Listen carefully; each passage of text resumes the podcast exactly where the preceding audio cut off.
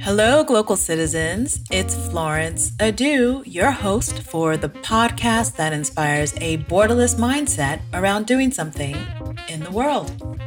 It is the first day of autumn, and the seasons are changing, and we're getting more and more into the lives careers of global citizens around the world, particularly here in the US, since I am here for an extended period, making sure that my vote counts without having to deal with any absenteeism and just making sure that I'm doing my citizenship duty of voting. So this week, I'm in New York, and my guest, who is based in Los Angeles, California, is joining me for a two part conversation. My guest is an old friend. His name is Dr. Murray Rayfu, who is an accomplished spine and neurosurgeon with particular expertise in minimally invasive endoscope assisted spine surgery. That is a mouthful. He's based in LA, as I mentioned, where he spends his time not only managing his cases in his private practice, he is also an assistant professor of neurosurgery at UCLA. He's a member of the Africa Union and Africa CDC COVID 19 Clinical Case Management Group, and he's a CEO and founder of health tech startup Talamus Health. We're so happy to have Murray on the podcast today. Hi there, global citizens. Welcome back to the podcast that inspires a borderless mindset around doing something in the world. I'm Florence Adu, and I'm your host. And this week, we're coming to you entirely from the United States. That's me in New York, and my guest this week is in Los Angeles, California. And I guess I don't have to say anything more. I just, I'm just really excited. This is an old friend. I think we're going to have a great conversation about the work he's doing in Africa as well as the work he does here in the US. And so I'd like to welcome to the podcast Dr. Murray Rayfu. Hello. Hi, welcome. Hi. So, Murray, tell us more about who you are and what inspires you. Hmm. Who am I? I mean, how long do we have? oh, we, we have as much time as you're willing to offer. okay, well, I, I, I, like to think of myself as a regular man. It's a regular guy who is just trying to navigate uh, his way through the world and, and do some good while I'm here you know, my profession is great, but it doesn't fully define who I am. You know, I'm a neurosurgeon, as you all know. Um, I have my own private practice uh, here in Los Angeles, and um, also have a tech company that um, is both here in the states and also uh, on the continent. As you all know, I was born and raised in Ghana. Moved here when I was um, 15, just about to turn 16, um, way back in the day. um, you know, but I also have Nigerian heritage mixed in um, as well. So I have both. And my mom is still in Kumasi. I'm a Kumasi boy. I was born and raised there. Say Krum, yeah. but, you know, in my childhood, I spent some time in Lagos as well. Then uh, in the United States, I've pretty much lived in several places Massachusetts for college, New York for work, Minnesota for high school and all of that, and California for training. And now I'm back in California. Um, okay, back in Cali, back in Cali. So you're my first physician, my first doctor on the program. So when I was growing up, that was what I was supposed to be, right? I was supposed to be a doctor. Like everyone's like, oh, okay. Yes, exactly. You're going to be a or doctor. engineer or lawyer or right. Well, I chose the engineer. I I chose the engineer. you know, you have to choose one of those. Otherwise, yeah. it's a problem. Yeah, basically, basically. But I was, I actually, I love math and science. So I was actually pretty committed to medicine until I did a few internships and I just hated the hospital. So tell us about how how you came to be a physician. So, I mean, you know, I was one of those kids in college that actually thought about so many other career paths. Um, you know, while I was in college, yes, you know, medicine, you know, I hadn't moved to the United States pretty much on my own. So, mm. you know, I was uh, no family here really. I had some like, host families that I had become close to. But my mom wanted me to just do well. And being a first generation college graduate, um, it was one of those things that there was no precedence to say, okay, this is what you must be. Obviously, being a doctor, being an engineer, being a lawyer, all of those are sort of things that you always looked up to just because you're African. right. Um, right. But but I always had the option to do other things. You know, I never felt the pressure to really become a doctor per se. Right. So in college, actually, I was a double major in biology and also in Black studies, which, for those who are not aware, is a combination of African studies, you know, African American studies, and Caribbean studies, all put together. And I was a major in that. And I actually did a thesis on syncretic religions, for example. Hmm. A lot of people don't know that about me. So no, not at all you know, and I did another thesis. I was crazy. I did another thesis in biology that had to do with genetics and all of that. So I'm also kind of trying to see where the bleeding bleeding edge is between those kinds of things, and really consider for a long time doing African literature for grad school. Okay. Um, so kind of going down that path um, until I decided to just do the, to do medicine. I was still a student, student on a student visa, and you know, when you're under those constraints there are certain paths you kind of almost get guided through a certain set of pathways, right? You go through the line of least resistance, if right. you will. So your choices as to what you did next really was not purely about what you just wanted to do, but also part of it is driven by what you can do. So, not to say that I'm not glad choosing the path of physician. I'm very happy with what I do and, and I feel very fortunate to do it. I'm just trying to explain that I wasn't one of those Africans where your head was being hit every day. That right. This is the path you must take. Sure, sure, so. sure, sure. Yeah. And do you think some of that has to do with your mother? And you've mentioned this before. Your mother is a market woman. Yeah. So she's an entrepreneur in herself. So do you think that her not being so adamant about you having to choose one path was instrumental in that? In that yeah, her back again, I mean, she's always been, you know, a woman who kind of has a very um, complicated insights about life, if you will. Mm. And, and, you know, mm-hmm. I learned a lot from her just by observing her, right? Yeah. Her ability to be resilient in difficult times, her ability to kind of have tough times and then kind of rise back up in to ensure that the family was always okay that's always been sort of a strength that up until to this day when I have I'm in a tough spot, I go back to that. To right. Kind of see how does she manage these kinds of situations with as little resources as she had? Um, right. Our ability to make do with very little and figure out solutions in some of the toughest times for me has been what has been my guiding principle in mm-hmm. everything I deal with. And that means going through residency. Most people realize after med school for, res- for residency, you have to do seven years of yeah. residency. And during the time right. I was doing residency, we were working over 100 hours a week, sometimes 120 hours. So imagine having three jobs, three stressful jobs for seven years. Oh, that's how I've, he was. Yeah, like, I dated a resident before, and it was exactly. so, so I mean, so that's what the experience of being a resident was like, and so yeah. there were many t- tough times where I had to really draw back on how this this market woman again. Uh, with very little education, but probably one of the smartest people. By the way, my mom can calculate anything. Um, oh, yes. In two seconds. Oh, yes. One of the most brilliant minds I know you know, how does she handle these things? And for me also, it allows me to, uh, you know, my friends are like, well, you don't, you gotta let people know you're a neurosurgeon. You gotta do this, you gotta do that. And I tell them, I don't see it that way because I've never really defined someone's education. I've never equated someone's education to their level of intelligence. Mm-hmm. Because I grew up around a lot of people who were very, very, very smart. They just never got formal education. And so those are two separate things altogether.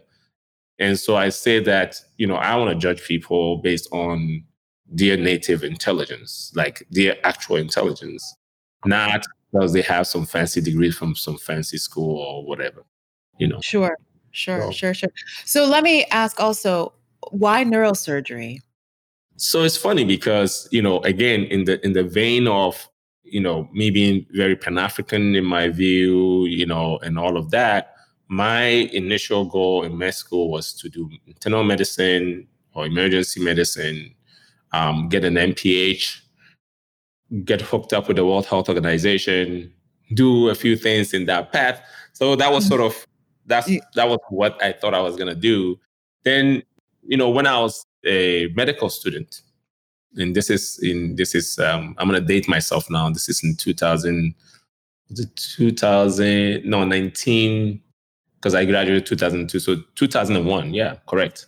And I remember during, you know, and I remember going through the different rotations and I realized I wasn't a medicine kind of guy. Ah. I'm more surgery kind of person. You know, I'm, I'm got it. I'm more like that. My temperament was more surgical. Sure. And, and so that is another lesson in life, right? I think I'll probably would not be happy for us internal medicine right now. Uh, not because Yeah. it's not a good field, it's just wouldn't Not fit you. me Yeah. that I wanted to do. So being able to pivot from what you had thought you're gonna do Mm-hmm. when you have new information, your willingness to allow yourself to take in that information, right? And change your mind without feeling guilty and change your mind without feeling like you have to make somebody happy. It's extremely important to the long-term happiness for you. And so so I was look really looked at it and I looked at, I mean, remember I was again an immigrant, no family support, I needed to start making some money um, Mhm. because I had family I wanted to help back home and all of that. And knowing that there's a long term, an extra four years of hard knock life for residency, for me to do in residency by choosing neurosurgery versus internal medicine, you know, at that time for me was, whoa, I mean, this is a big life decision. Right. Um, but I couldn't get my way myself away from thinking this is the right thing for me. So I Yeah. decided that okay, then I'm gonna do it anyway. And and so so I ended up doing neurosurgery. And exactly what attracted me to neurosurgery is one is I like challenges. It's very Mhm. challenging. Uh, you get to really it's it's sort of at the edge of the buck the buck stops here with me, right? Um, Mhm. you know, I've done trauma most of my career, which means sometimes you need to get into somebody's head within the next half hour to an hour, or they're done, like they're dead. Mhm. And being able to organize everything around that from the time you get the phone call to organizing everybody and getting everybody on their game, A game, and getting into that person's head within an hour, for me, was sort of the ultimate edge of what it means to really be out there making a difference. Right. And so, so that's the kinds of things that attracted me to neurosurgery. Okay, okay. So before we get a little bit deeper into your entrepreneurial pursuits, I want to go into my why the where question. So this is where I ask you to tell us how you came to be living, working, and playing exactly where you live. Okay. So, as you all know, I did my residency here at UCLA at Los Angeles. Mhm. But then when I was done, you know, between college, so I did the college in Massachusetts, Amherst College. And I had done a year, a year and a half or so stint in New York in the financial industries, believe it or not. I was Okay. a biotechnology analyst for a financial firm. Okay. Um, no, wait. How did you? How did, how did you get into? Okay, Well, I had been admitted to several medical schools at the time, Okay. But I couldn't pay for it because I was an international student. Ah. So and and I didn't qualify for any scholarships. I didn't qualify for those kinds of things. So I Right. needed to figure out how now I've done the hard part. I've done the pre-med, I've done all that, and got into med school in spite of the restrictions around international students. Because Right. a lot of people just wouldn't consider international students. So the pool of schools I could apply to at that time, I don't know if it's changed now, but at that time, the pool of schools to which I could apply to was limited. hmm And then, but I got into several. And the question is, many of them are like, well, we need you to put four year money into escrow. Now, back then, yeah, exactly. The whole four years into escrow. What? of people know this, Yeah. Wow. Local guarantor, Yeah. he, you know, eh, loans for you, for you to do that. And that was like, at that time was already med school per year was about $45,000. So you're looking at getting somebody to guarantee you for $180,000 or you have to have the money in escrow. Okay, well, it, either way, you have to get the money in escrow. So they guarantee the loan for you. The loan goes into escrow so that they know you can actually pay for the full year of med school. Right. Right. And I still get from time to time, I think many schools still hold that because every so often, you know, someone will reach out to me and say, Hey, I have a medical student who are two years into it and now they can't continue because, you know, somebody who was, was doing the escrow for them pulled out or something like that. So it was always a big deal. So for me, you know, I had gotten in and, you know, in spite of all the odds, mm-hmm. but then now I have to figure out how am I going to pay for this? yeah. because yeah. my family certainly didn't have the money uh, sure. to do that. Yeah. So I took that year off, one, to say, okay, look, again, my nature of bringing in information and, and being willing to change paths, the set of information that comes to me says something else. And so that year was to figure it out you know, and my friends, most of my friends in college, again, who, by the way, all did well in financial industry, we're all going to the financial industries. My roommates, all of that. So yeah. I found a job in that space. It was great. It gave me time to really, and then I was in New York. I lived in Fort Greene at the time, okay. right on Washington Park, and commuted to Manhattan. Yeah. Uh, and kind of used that year to kind of sort out, you know, how I'm going to pay for med school. And so I was fortunate to be able to figure it out, connect myself to some people, so I had two jobs. My one number one job is to go to work and bring in some money to to live and, and figure things out, save some money. The other part was to sort out the whole medical school payments. So that's what I was able to do. And then went before I could then start med school. Okay. Now, so so then after med school, residency at UCLA, then, of course, I had made friends. A lot of my friends from college on the East Coast had moved, lived in New York still. Many of the friends I made in that year and a half were still in New York, and I made a very a lot of close friends. And so I was itching to get back to the New, you know, to the East Coast because most of the people I really knew were on the East Coast. Yeah. So I moved to the East Coast, joined the New York Presbyterian system, and practiced. And I think that's where we met. Yes. In New York. So I was there for five years. And then, you know, I always tell people I left the continent, but my heart never left. I just, you know, while I was practicing, there was this itch that said, you know, there's much more I can do. You know, not just practice neurosurgery, which for a lot of people, like I'm crazy for even saying that neurosurgery is a lot. Yeah. But I wanted something that I can do to actually affect a lot more people. You know, for a neurosurgeon, yes, I make a difference in people's lives on a one-on-one basis. But I felt like there were other ways, given where I am, what I know, um, the relationships I have to do something bigger than mm-hmm. that.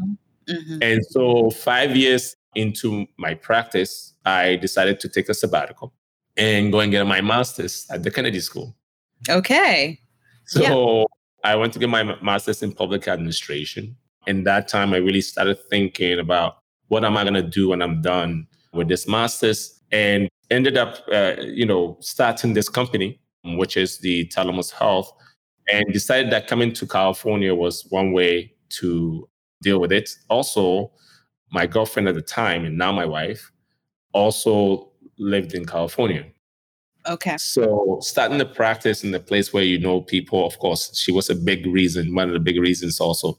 But coming here allowed me to do two things. It allowed me to start a practice because I still practice, but also start my my company at the same time and coming back to California, there was just so many people I knew from the residency that are now practicing in the community. So I was able to plug myself back into that Your community medical, quickly, yeah. get my sure. practice going while I, you know, I slow, you know, I, I get to the business of actually starting the tech company at the same okay. time. And California also is very tech centric. Yes.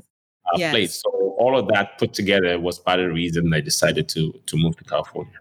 Okay. Okay. Nice. So so now let's talk about Telemus. So this is a, a tech company with a very specific focus. So tell us about that business. Yeah. So I mean, our tech company is is essentially focused on kind of decentralize the healthcare experience and kind of digitizing that experience, especially when it comes to patient experience, because you know a lot of the tech um, innovations that you see are really B2B type of innovations.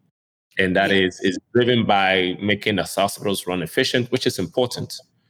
But none of them are built in a way that allows patients to also have good experience. So patients end up having to kind of fit themselves into whatever modality is created.